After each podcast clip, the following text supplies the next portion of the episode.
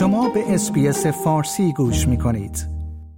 جو بایدن رئیس جمهور آمریکا و شی جین پینگ رئیس جمهور چین در اجلاس ایپک با تمرکز بر تجارت، تغییرات آب و هوایی و ایران دیدار کردند. اما نقش چین در درگیری های بین اسرائیل و حماس چگونه نقشی بوده است؟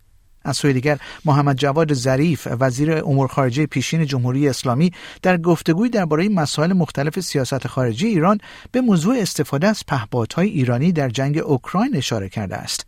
اظهارات آقای ظریف را اکنون چگونه باید تحلیل کرد؟ و اسرائیل روز چهارشنبه با انتشار ویدیوهایی اعلام کرد که سربازانش در جریان حمله به بیمارستان شفا در شهر غزه تجهیزات نظامی مورد استفاده حماس را کشف کردند این در حالی است که حماس مدعی شده که سلاحهایی که در تصاویر پیوسته اطلاعی ارتش اسرائیل آمده متعلق به این گروه نیست. کدام یک از طرفین راست می‌گویند؟ اینها پرسش است که من پیمان جمالی در گفتگوی خودم با آقای مجید محمدی تحلیلگر مسائل سیاسی به آنها پرداختم.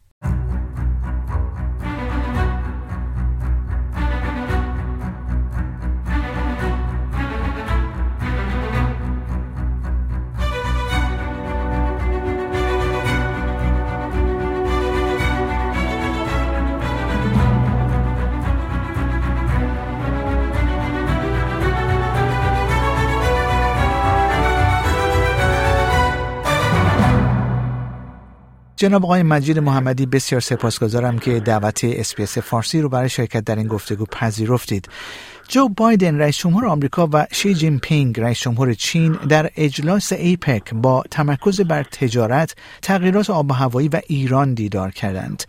در میان نگرانی های آمریکا مبنی بر اینکه جنگ اسرائیل و غزه می تواند به یک درگیری منطقه‌ای تبدیل شود آقای بایدن مشارکت چین رو برای کمک به اطمینان از اینکه تهران به طور کامل در این جنگ دخالت نمی کند حیاتی می داند. به نظر شما نقش چین در این درگیری ها چگونه نقشی بوده؟ چین در دوران ما بعد بحران کرونا در شرایط دشوار اقتصادی هست. میزان بیکاری جوانان در این کشور از حدود 8 درصد در ابتدای سال 2021 به حدود 21 درصد در نیمه سال 2023 رسید. بازار مسکن چین در بحران هست و برخی شرکت های چینی در معرض ورشکستگی هستند. از این جهت مسائل اقتصادی در اولویت دولت چین هست. در ارتباط با دول خارجی. چین به خاورمیانه باثبات برای فروش محصولات خود و وارد کردن مواد خام نیاز داره. بنابراین بسیار بعید هست که دولت چین نقشی در بی ثبات کردن خاورمیانه داشته باشه.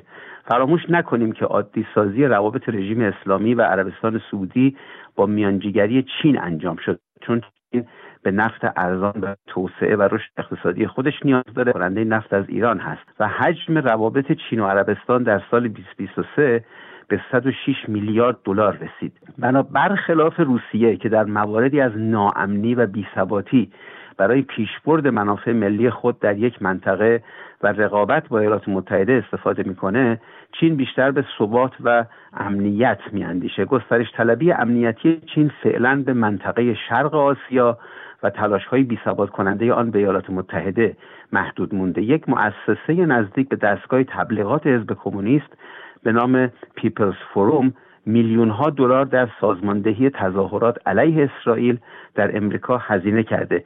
بنابراین چین می‌تونه نقش مثبتی رو در ایجاد فشار بر روی جمهوری اسلامی برای دوری از جنگ غزه جنگ اسرائیل و حماس بازی کنه. محمد جواد ظریف وزیر امور خارجه پیشین جمهوری اسلامی در گفتگوی درباره مسائل مختلف سیاست خارجی ایران به موضوع استفاده از پهپادهای ایرانی در جنگ اوکراین اشاره کرده و گفته متاسفانه در اوکراین از روسیه رو دست خوردیم. هم پهپادها رو گرفتند و هم خودشان لو دادند که دلایل بسیار وحشتناکی در محاسبات توازن هسته‌ای دارد. مقام های ایرانی و روس همواره کاربرد های ایرانی در جنگ اوکراین رو منکر شدند. به نظر شما اظهارات آقای ظریف رو اکنون چگونه باید تحلیل کرد؟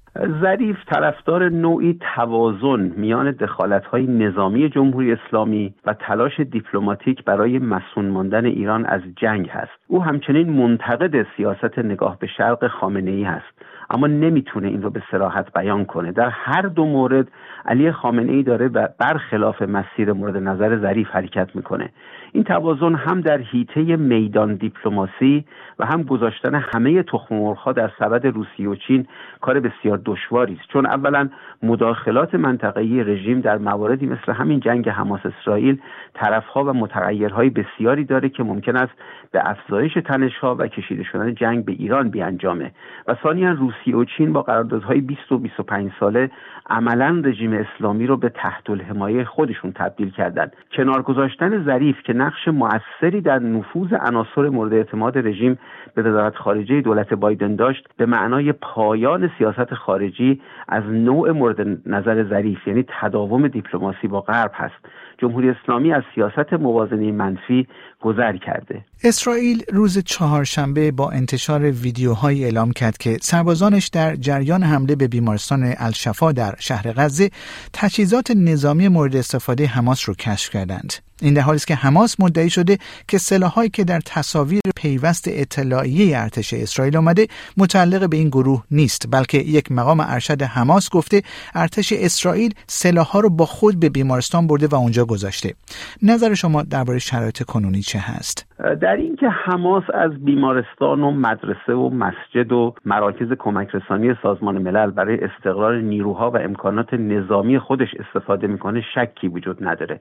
حماس یک سازمان نظامیه و حتی یک پادگان در غزه نداره. سلاحها و پرتاب کننده های موشک حماس که در تونل است که در زیر تاسیسات شهری قرار داشته اینها برای شهروندان ایجاد خطر می‌کنه. بنابراین برای مسون نگاه داشتن مقرهای نظامی این گروه از حمله اسرائیل مشخصه که اونها رو در مناطقی قرار میدن که زدن اونها برای اسرائیل هزینه سیاسی و افکار عمومی داشته باشه.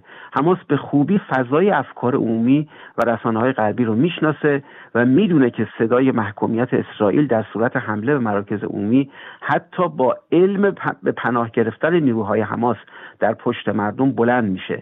و حتی رسانه ها دروغ های حماس رو در باب حمله اسرائیل به بیمارستان الاهلی با 500 کشته میپذیرند. تا اینجای کار در جنگ نظامی علیه حماس در غزه اسرائیل برنده بوده. اما در جنگ روانی و تبلیغاتی در غرب این حماسه که جنگ رو برده. یهود ستیزی در جوامع غربی و بالاخص دانشگاه ها در بالاترین سطح خودش قرار داره و اسرائیل تحت فشار دولت های غربی است برای پذیرفتن آتش بس تعداد طرفداران اسرائیل در تظاهرات عمومی کمتر از شرکت کنندگان در تظاهرات اسرائیل ستیزان بوده جناب آقای مجید محمدی بسیار سپاسگزارم که وقتتون رو به اسپیس فارسی دادید لطف دارین آیا می خواهید به مطالب بیشتری مانند این گزارش گوش کنید؟ به ما از طریق Apple Podcast، Google Podcast، Spotify یا هر جای دیگری که پادکست های خود را از آن می گیرید گوش کنید؟